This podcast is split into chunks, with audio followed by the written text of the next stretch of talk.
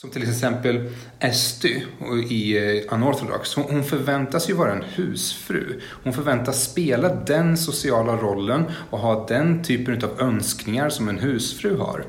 För att det är ju det som hela samfundet är uppbyggt av i Unorthodox. Det, det, det, förutsätter att alla medlemmar spelar sina sociala roller istället för att utveckla sin, sina egna individualiteter. Ex,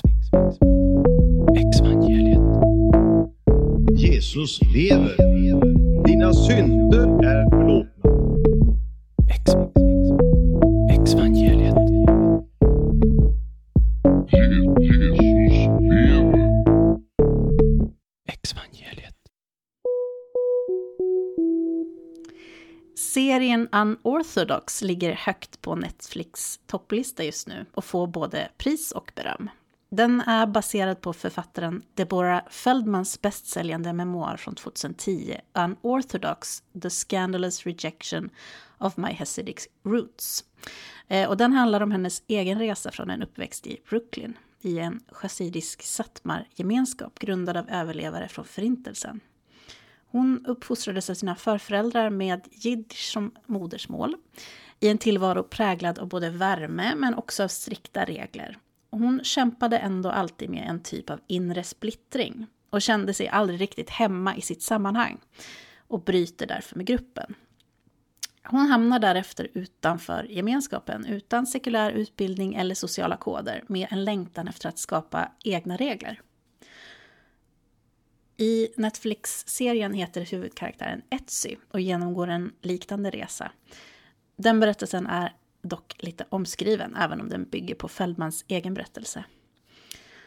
Och den här serien har självklart inte gått förbi obemärkt på grund av eh, sitt ganska laddade innehåll.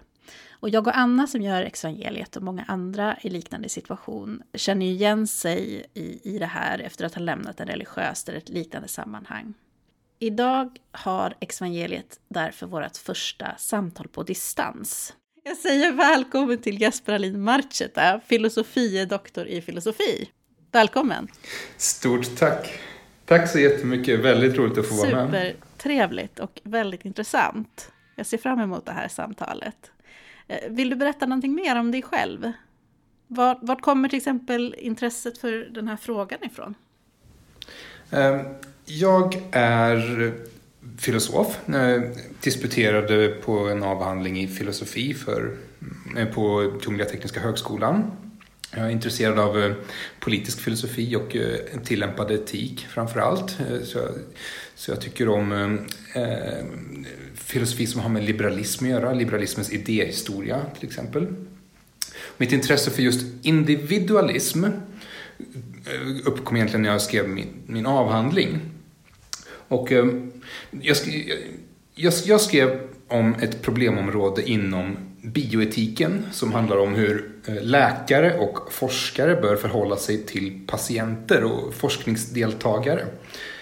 Det normala i det sammanhanget är att eh, det krävs så kallat informerat samtycke från patienten eller forskningsdeltagaren innan man genomför en eh, medicinsk eller vetenskaplig intervention, som eh, till exempel att påbörja en behandling, då måste man ha samtycke. Och då är en fråga, varför krävs samtycket bara från patienten eller forskningsdeltagaren? Vi, vi skulle kunna kräva samtycke från till exempel familjen eller släkten eller samhället. Men så varför sätter vi då patienten eller forskningsdeltagaren i centrum? Det, då, då tänkte jag att det tror jag beror på att vi är individualister.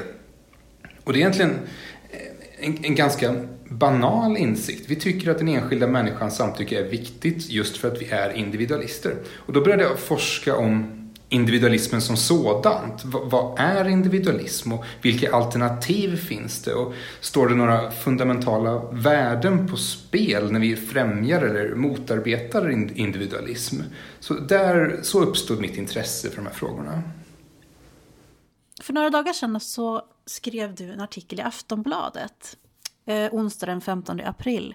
Och den hade rubriken “Kollektivet kan vara ett fängelse utan murar”. Konflikten i Unorthodox har djupa filosofiska rötter och finns även här. Och I den så skriver du bland annat att Unorthodox bygger på konfliktlinjen mellan individen och kollektivet, mellan individualism och konformitet. Denna kamp mellan olika moraliska system och tankesätt har djupa filosofiska rötter och att vi sympatiserar så djupt med Etsy, efter, och vi sympatiserar så djupt med Etsy eftersom vi är individualister. Det är också därför vi stöttar henne när hon bryter sig fri från gemenskapens makt. Skulle du vilja berätta mer om det?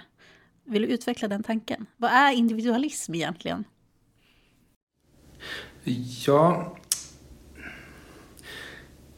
Jag tänker på individualism som ett samlingsnamn för ett par olika moraliska uppfattningar. En sån uppfattning gäller eh, konflikten mellan individualism och kollektivism. Eh, och då ställer man sig frågan, är, den enskilde människan eller är det kollektiv som hon ingår i viktigast? Då, då har vi exempel på kollektiv, eh, familjen eller nationen.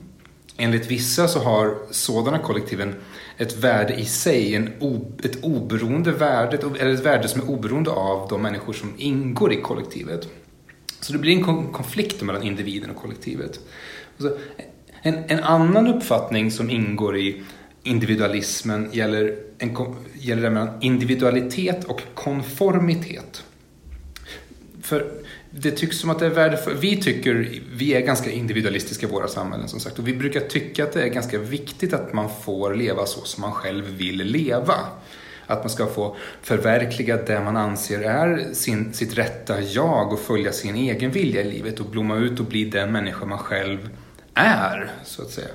Men, men så kan man också ha å andra sidan den konformistiska tanken, eller likgiltighetstanken, att vi, ska, att vi istället ska fylla de sociala funktioner som är viktiga för kollektivet. Som till exempel Esty i eh, Unorthodox. Hon förväntas ju vara en husfru. Hon förväntas spela den sociala rollen och ha den typen av önskningar som en husfru har. För att det är ju det som hela samfundet är uppbyggt av i Unorthodox. Det, det, det, förutsätter att alla medlemmar spelar sina sociala roller istället för att utveckla sin, sina egna individualiteter. Så det är den, den andra aspekten utav in, individualism. Och så, jag tycker det finns en tredje aspekt också som jag inte har nämnt tidigare i, åtminstone inte i den här artikeln nämnde jag inte det. Den, den gäller alienation. Då, om vi tittar på Esty så, så, tycks det inte som att hon har en riktigt djup och personlig koppling till det sammanhang hon befinner sig i, i det ultraortodoxa samfundet. Hon, hon, hon, hon är inte där och upplever att hon vill vara där, att det, är, att det har med henne att göra. Hon upplever sig själv som alienerad. Jag kan tänka mig att man, om man tittar att om man föreställer sig hur det är att leva som Esty så är det nog som att se ett slags skådespel utspela sig framför sig som man inte själv riktigt deltar i. På riktigt hela vägen in så att säga. Och då kan man uttrycka det som att Esty är då alienerad. Hon, hon har inte djup och personlig koppling till sitt sociala sammanhang och sina sociala aktiviteter. Och ett sätt att uttrycka den alienationen på är att hon är inte en fullständig individ där. För, för, att vara en hel och fullständig individ måste du vara icke-alienerad. Du måste ha en personlig koppling till dina sociala sammanhang. Så det är den tredje aspekten av individualism, som, så som jag föreställer mig begreppet här. Ja, jag kopplar ju direkt till mina egna erfarenheter och hur jag upplevde mitt sammanhang. Så det, jag tror det kommer mm. vara väldigt intressant att, att själv sätta sig och fundera på, på de här äh, punkterna som du pratar om. Och, och just vad det innebär, vad individualism faktiskt kan betyda. Ja, och hur viktig den är. Ja, ja men verkligen. Ja, superviktigt. Vi går vidare. Du skriver vidare om jag är inte som andra flickor, säger Ester till sin blivande man Yankee när de paras ihop av sina familjer. Annorlunda är bra, svarar Yankee, men det tycker han egentligen inte. Den konservative Yankee tillåter visserligen att de spelar piano i hemlighet, men världen han lever i är inte stor nog för individualisten Esty. Därför flyr hon. Och då undrar jag, menar du att hon på något sätt är individualist som person trots sin omgivning? Förstår du min fråga? Ja, det, det tror jag. Det, den, den kopplar jag också till de här riktigt djupa filosofiska frågorna om vad, vad är man? Kan man skapa sig själv? Eller Ja. är man en produkt av sina sociala sammanhang? Så, eh, det jag tänker på när jag hör frågan är om hon är individualist som person trots sin omgivning. Jag tänker på Estrid att hon, hon tycks ha ett, ett driv, eller kanske en längtan. Och den kan beskrivas som individualistisk. Hon, hon upplever inte den här personliga kopplingen till samfundet och den sociala roll hon förväntas spela. Hon känner sig begränsad av traditionernas ramar och hon söker sig utanför dem. Och därför jag tror att det är rimligt att beskriva Estys drivkrafter som individualistiska i alla fall. Sen kanske det, det gör, jag, jag skriver i artikeln att hon är individualist och det tror jag är en, en, en rimlig sammanfattning utav hela det idépaketet om hennes drivkrafter. Mm. Jag har kommit eh, fram till att eh, det är väldigt många kreativa människor som eh, jag har fått kommit i kontakt med. Som har genomgått en väldigt liknande upplevelse att, av, att, av att ha ett driv, av att liksom vilja vara kreativ och vilja utveckla, utveckla sig på något sätt. Och Etsy är ju också en kreativ person, hon är ju musiker. Eh, en liten bara undran, tror du att någonting sånt skulle kunna ha eh, eh, en, en koppling, en, en, att det finns en sån slags starkare individualistisk drivkraft hos personer som har ett, en slags kreativ ut, uttryckslängtan? Det är ju väldigt intressant att fråga sig. Det finns filosofer som har menat att individualism och kreativitet är djupt förankrade eh, med varandra, djupt ihopkopplade. Så att ehm, icke-individualistiska sammanhang hämmar kreativitet. Och att det är först i ett individualistiskt sammanhang som man förmår förverkliga den kreativitet som ligger inneboende i människan. Och kreativiteten gäller då i flera olika sätt. Inte bara, eller ett sätt att vara kreativ på är att eh, vara konstnär eller musiker som Esty. Det är ett sätt att få utlopp för kreativitet. Men som människor är vi kreativa på många andra sätt också. Vi, vi kan leva olika kreativa liv till exempel. Någon som upptäcker och ser möjligheter runt hörnet och vågar gå den vägen och koppla ihop olika sammanhang och, och förflytta sig i världen på ett, på ett sätt som, som framstår som just kreativt. Du är en kreativ levnadsmänniska kan vi vilja säga till vissa. Och det är också en typ av eh, kreativitet som behöver individualism för att kunna blomstra ordentligt. Och sen är vi, vi är kreativa i hur vi smyckar oss själva, hur vi klipper oss själva. Om vi tittar på Nordkorea, det kanske är en myt, men det, det sägs ju att det finns det är, 18 godkända frisyrer till exempel. För, det är konformiteten som slår ner på individualiteten där. Och kreativiteten.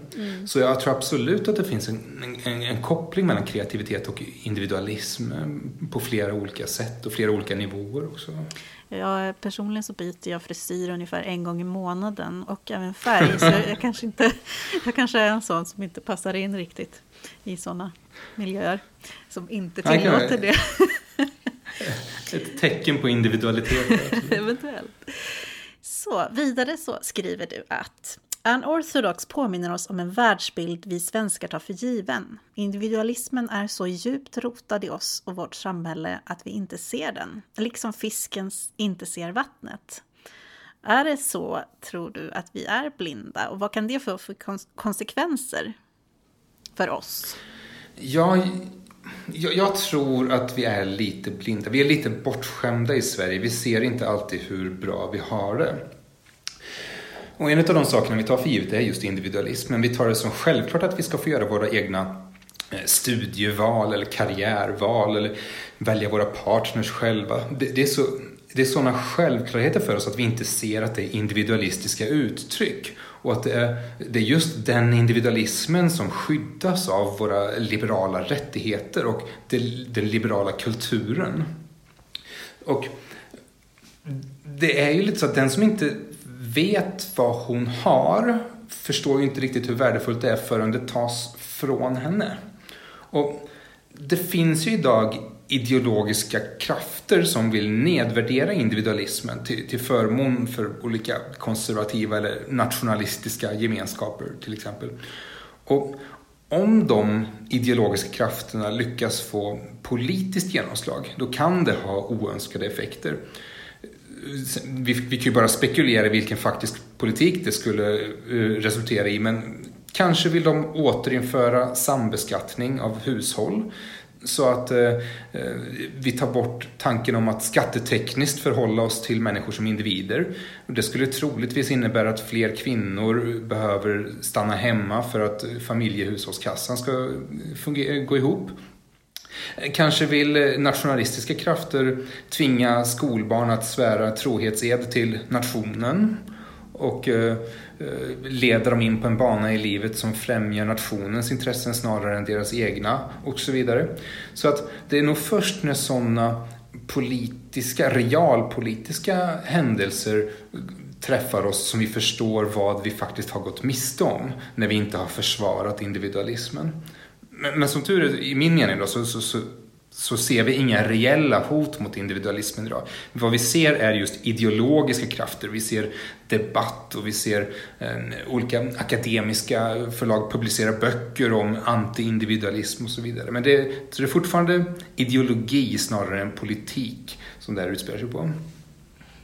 Ja, vad intressant. Jag som är uppväxt i, inte, inte ett så jättesuper super mega konservativt liksom, eh, samfund så, men, men som ändå betonar gruppen och eh, gruppens upplevelser och gruppens tankar och, och värderingar väldigt starkt så. Ehm, jag, eh, när jag pratar om det för, för för andra som, som kanske har mer av den här, eh, inte är van vid ett, ett, typ av religiöst grupptänk eller hur man nu ska uttrycka sig, så upplever jag att väldigt många kan eh, eh ha, ha svårt att, att leva sig in i det. Jag upplever att det kan vara svårt att förklara, förklara det här värdet av att få känna sig som att man får bestämma helt själv och man får ta egna beslut utan att man har den här rädslan för att, för att göra fel. Utifrån mm. religionens och vad ska man säga, den religiösa gruppens sätt att tänka, eller Guds sätt att tänka. Alltså att jag är inte min egen person. Vi pratade väldigt mm. ofta om det, att, eller det pratades ofta om att du ska fylla dig själv. Uh, you must uh, decrease and God must increase. Eh, och där, där finns ju väldigt liten mm. plats för eh, individen eller mitt, mitt jag. Liksom. Utan... Mm. Individualiteten som hämmas. Ja, ja precis. Eh, och, och, det där kan vara så svårt att förklara ibland eh, för någon mm. som kanske alltid har fått känna sig eh, lite mer så fri i att utveckla sig själv. Ja. Men, men, kan inte till exempel en serie som Unorthodox vara ett steg på vägen då för att illustrera den känslan och gestalta den? Det kan det verkligen. Och jag tror att det är superviktigt med sådana här typer av berättelser. Mm. Ehm, och, och, det är ju alltid svårt eh, att, att, få dem att bli nyanserade. Men, men samtidigt så måste det också få finnas det här uttrycket för den här bilden av den här kontrasten. Det blir så kontrasterande, Etsy speciellt, liksom, hennes upplevelser i, i, i den där gemenskapen och så kommer hon ut i någonting annat. Det blir en, en, en stor krock. Liksom. Mm. För mig upplever jag inte att det har varit lika stor krock. Alltså det har varit en mer en psykologisk krock för mig på många sätt. Mm. Eh, och, och, den ser man inte lika mycket i, i uh, Unorthodox. Man ser ju mer det här tydliga liksom, det yttre på något sätt. Mm. Men, men det pågår ju en lika stor eh, omvälvande process inuti en själv. Liksom. Ja, eh, och jag tror att sådana här grejer kan hjälpa väldigt mycket. Att, att man får fundera på och identifiera sig och känna att oh, jag känner igen mig i den här känslan eller den här upplevelsen. Även om den kanske ser annorlunda ut. Så det mm. tror jag absolut. Jag, förstår, jag tänker ändå att skaparna av Unorthodox, utan att ha de här erfarenheterna själv, och när, när du säger det så, så låter det ju naturligtvis uppenbart som att det är den inre upplevelsen som är den stora upplevelsen i det hela. Um, frigörelsen så att säga. Men man ser ju ändå i anortodox hur till exempel hur kläderna ändras. Hur hon, Ester går och köper ett par jeans till exempel. Och, och hur plötsligt hon spelar musik inför andra och det välkomnas, det tillåts. Så det är de här yttre sakerna kan ju då symbolisera den inre kampen och den förändring som sker inuti henne. För det är ju svårt att fånga på film naturligtvis. Men ja, men oerhört. Jag, jag känner igen mig just när man såg, eller så här, eh, Anna som, som jag gör podden med, hon är ju från en mormon, mormonbakgrund. Eh, och där spelade kläderna betydligt mycket mer, större roll än i mitt fall. Man, man, fick inte ha, man fick inte ha linne på sig till exempel. Så att för henne att sen ta på sig ett linne, eh, arm, armlöst linne var ju kanske en liknande liksom, grej. Eh, ja. känner mig väldigt berörd när jag såg henne ta av den här peruken eh, i vattnet där när hon går ut i, i vattnet och tar av sig. Men det, det var mer en sån mm. symbolisk känsla kanske för mig. Nästan som en, som en, ett andra dop eller en, en omvändelse. Det kändes som en väldigt symbolisk scen. Ja, detta, den utspelar sig i vattnet också. Ja, ja. sänker sig ner i vattnet så att det, det blir ja, verkligen ett dop. Ja, just det.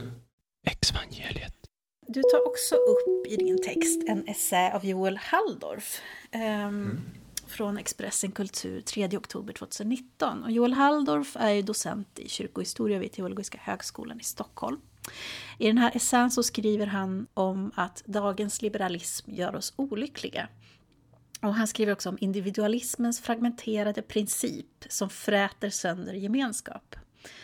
Och du skriver då att de här åsikterna mest bara är ord och intellektuella övningar, men att i Unorthodox har de förverkligats. Vad menar du med, med det?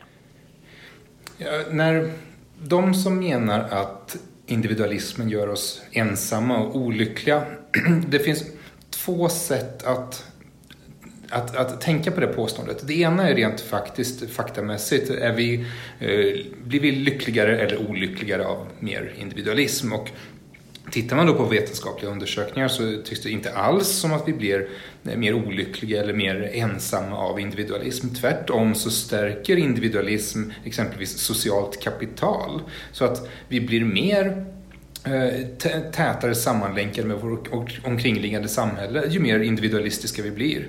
Ehm, åtminstone till någon, någon punkt antar jag. Ehm, men, men så den rent faktabasen för påståendet att individualismen gör oss ensamma och olyckliga, den är väldigt svag. I själva verket så är individualismen någonting gott i de bemärkelserna.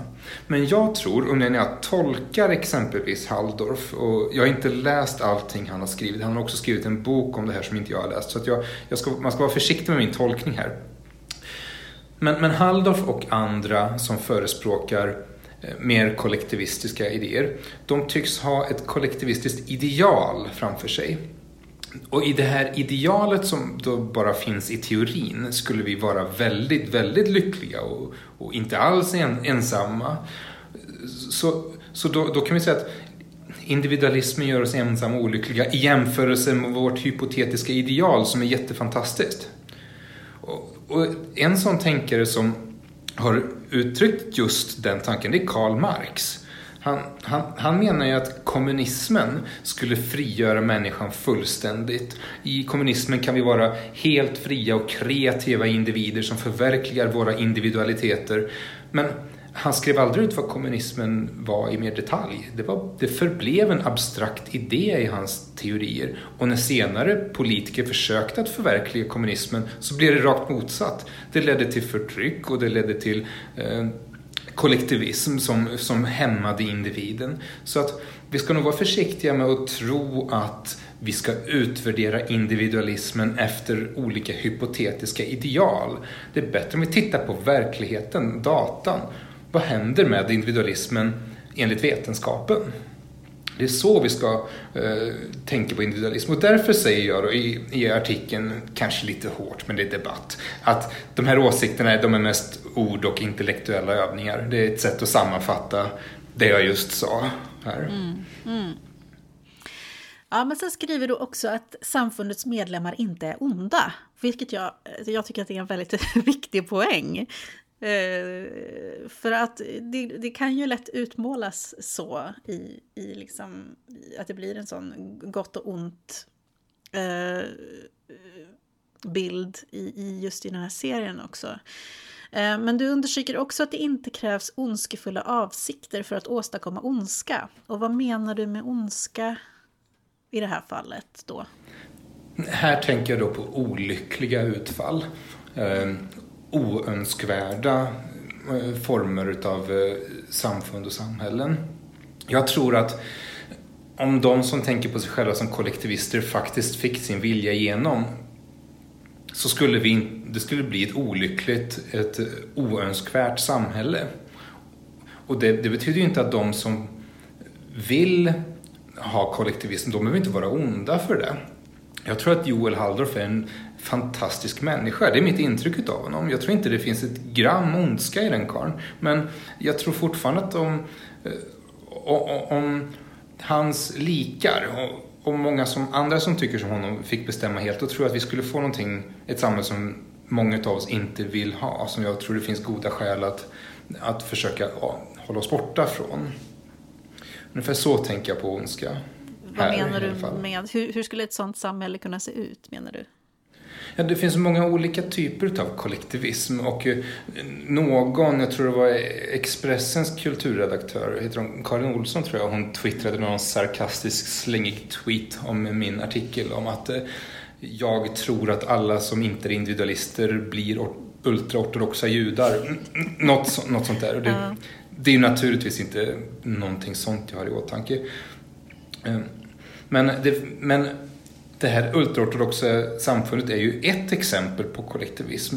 Eh, kommunismen är ett annat exempel på eh, kollektivism. Och det som ibland inom filosofin kallas för kommunitarianism, där samfundet betraktas som mer värdefullt än individen utan att man nödvändigtvis förbinder sig till eh, socialistiska produktionsfaktorer till exempel.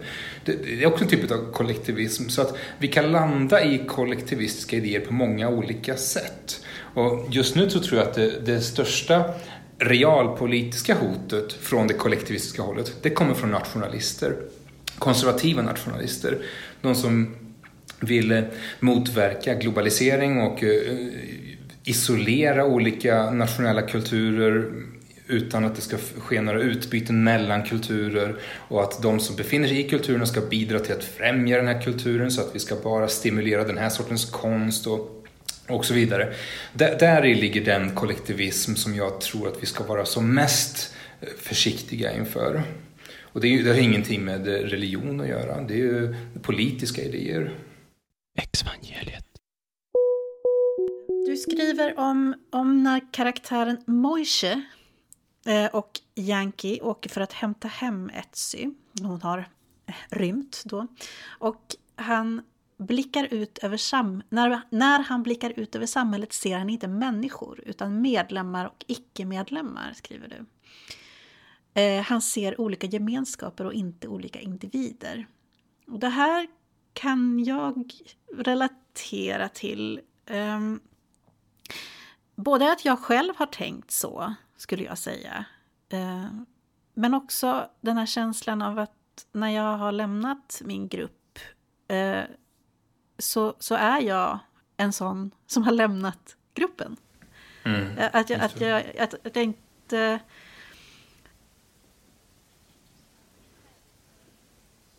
Jag tänker att andra tänker så här om mig för att jag också har tänkt så själv. Om du förstår vad jag menar. Ja. Um, att jag inte är någon annan än en som behöver komma tillbaka.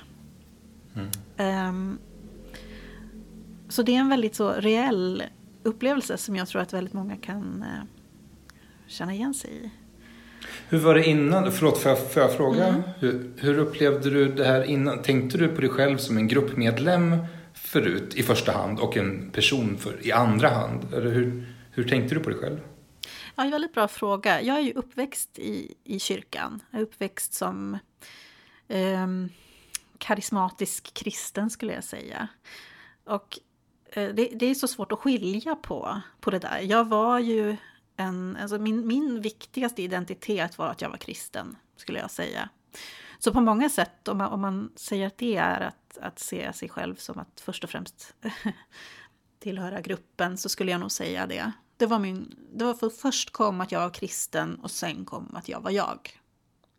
Det sista jag övergav när jag lämnade min tro, det var ju just sluta kalla mig för kristen. Att jag inte längre tillhörde den gruppen av människor som tror på Jesus helt enkelt. Eh, så ja, jag skulle säga att det fanns en väldigt stor identifikation med gruppen. Det, det, blir ett sånt tillfälle då man måste ställa sig frågan, vem är jag? Och det är kanske den största frågan man kan ställa sig. Om, man har, om ens svar på den frågan genom hela livet har varit, jag är en typ av person som eh, kan identifieras med de här olika identifikationsmarkörerna alltså som religionstillhörighet eller, eller längd eller vikt eller hudfärg eller vad det kan handla om. Alltså plötsligt behöva besvara vem är jag-frågan med hänvisning till sig själv och det som är kvaliteter som är unika för just en själv. Det är ju en otrolig omvälvelse rent psykologiskt. Och jag kan förstå att det är en tuff resa. Verkligen. Ja, för det jag har velat eh, prata om också i, i den här podden, det är ju just att du behöver inte ha lämnat en destruktiv sekt för att ha de här upplevelserna.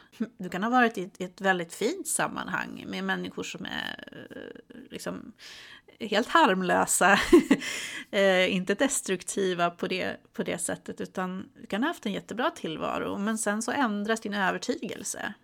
Eh, och det betyder också att väldigt mycket annat i ditt liv, alltså till en stor del identitet, liksom måste nästan byggas upp igen.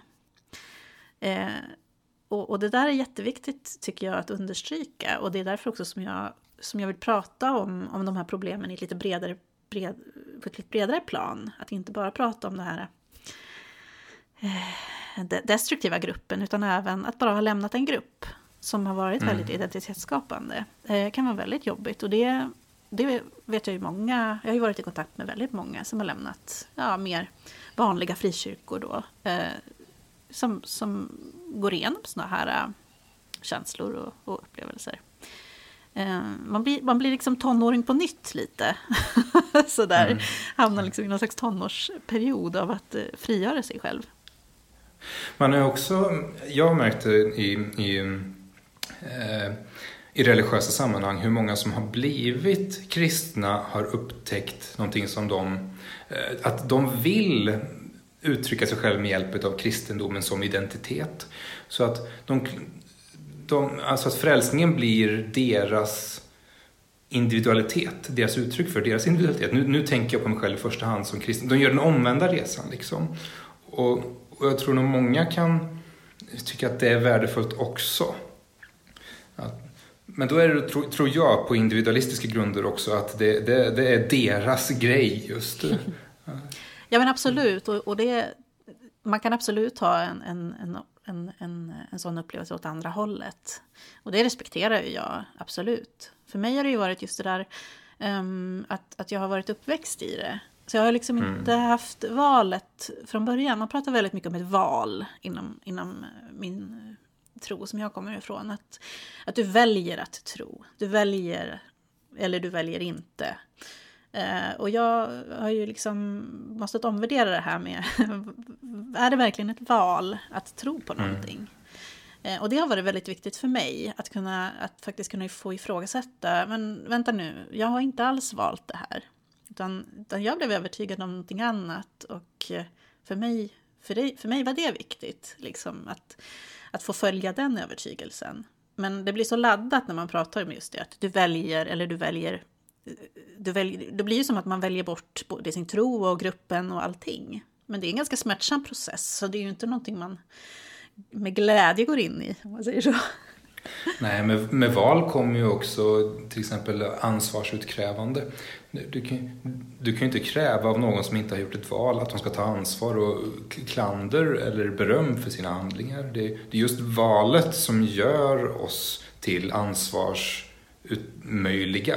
Agenter säger vi i moralfilosofin. Det är valet som gör det möjligt att ställas till svar för någonting. Ta ansvar, få beröm, ära, berömmelse.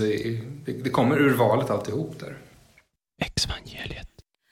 Ja, men idag, fredag den 17 april, så skriver Joel Halldorf då igen en artikel i Expressen Kultur. Eh, och det var den jag vaknade upp till i morse, vilket gjorde att jag tänkte att det här tycker jag att vi ska prata om, du och jag. Så därför så var det ju superbra att vi kunde ha det här samtalet nu direkt. Eh, och Joel säger där att eh, han har fått nog av hyllningarna till den här Netflix-succén Unorthodox och menar att det är ett problem att den svenska medelklassen ägnar den nuvarande karantänen åt detta drama. Han jämför den så kallade hysterin med A Handmaid's Tale, som han kallar för ett irrelevant samtidsdrama. Och han tycker att problemet ligger i berättelsen, alltså den uttjatade historien om en ung person som förtrycks av en sekt men bryter sig loss och blir en modern frigjord människa. Vad, vad har du för tankar om det citatet? Det sista där. Jag tror ju att det är en relevant berättelse för många. Det, det tycks som att den här hela podden att den, den träffar ju rakt in i hjärtat här på något vis. Så att, så att det uttjatat eller inte. Jag, jag tycker inte att det är uttjatat. Och jag tycker fortfarande att det tycks vara relevant. Men Sen, jag är ingen stor tv-konsument heller så att det finns säkert många serier där ute som jag inte har sett. Men jag skulle gärna personligen uppskatta en liknande berättelse om någon som bryter sig loss från exempelvis klan och hedersstrukturer som inte alltid är religiöst eller teologiskt eh, betingade. Det finns säkert sådana historier redan men det, det är väl någonting som jag tror att många också skulle uppleva som relevant att berätta idag. Ja men absolut, och jag tror att den här att det skulle vara uttjatat, eh, jag kan förstå vad han menar på sätt och vis. Eh, sam, alltså, för mig som sagt så, så är ju den här uttjatade historien, det handlar väldigt mycket om det här att det är en destruktiv sekt, någon bryter sig loss och det är dramatik och det blir liksom någon slags löpsedels journalistik av det. Eh, för mig, jag, jag kopplar, det tycker jag kan vara jobbigt det här med att man identifierar sig. Eh, som Anna då, som, som är med och gör podden, hon Mormonerna har ju kanske en lite mer så sektstämpel, vilket ju gör att eh, hon har pratat mycket om det med den här löpsedelsjournalistiken. Att eh, det är svårt att prata om det hon har varit med om utan att behöva först prata om eh, att det är vanliga människor som är med i de här rörelserna. Alltså det är, det är vanliga kännande människor. Det, är inte, det, det behöver inte vara så dramatiskt. Och den här Unorthodox är ju ganska dramatisk. Och jag kan ju sakna snarare då såna här berättelser som är mer liksom vardagsberättelser. Att människor Mm. faktiskt går igenom det här hela tiden. Där kan ju jag känna att det är uttjatat. Ja. Samtidigt så tycker jag att det är en jätteviktig berättelse. Om vi säger så. Ja, just det. Ja, det är själv, just det. Vi kanske, ja, precis. Att det är Ja. inte historien som sådan, det är hur den berättas möjligtvis. Det behöver inte vara så dramatiskt, den behöver inte fokusera på det yttre kanske.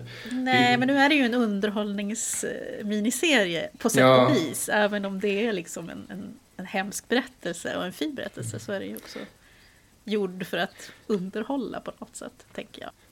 Ja. Vi, får, vi får be att få bättre och fler vad heter det, skribenter som skriver för tv, skriver de nya historier. Precis. Jag tycker fortfarande att den individualistiska berättelsen behöver berättas om och om igen så att de får hitta nya, nytt kött att klä det här, på det här benet. Liksom. Jag håller med. Och det har ju kommit väldigt mycket sådana berättelser nu också. Jag tycker det behövs. Skriv mer allihopa där ute. Ja. Berätta era berättelser. Det är superviktigt och väldigt befriande också. Det är jätteviktigt att få äga sin egen, sin egen berättelse. Och, och Joel skriver i alla fall också att eh, visst finns det personer som serier som Orthodox faktiskt är relevant för. Kvinnor som förtrycks av hederskulturer eller den lilla minoritet som växer upp i sekter. Men för de flesta av oss är seriens uppgift att bekräfta våra livsval. Den viskar till oss att det enda alternativet till vår senmoderna, senmoderna konsumism, hur alienerad den än må kännas, är sekterism. På så vis söver den all politisk kreativitet. Och där nämner han ju även dig. Eh, det är också så filosofen Jesper Alin Marcheta använder unorthodox i sin artikel på Aftonbladet Kultur den 16 fjärde. Eh, och då tar han upp andra debattörer här som, som också har ifrågasatt individualismen som högsta ideal. Och vi har kanske inte onda avsikter, säger han, men vi riskerar att åstadkomma ondska, skriver Jesper. Eh, vi liknas vid de chassidiska judar som åter får spela rollen som den andre till västerländsk individualism.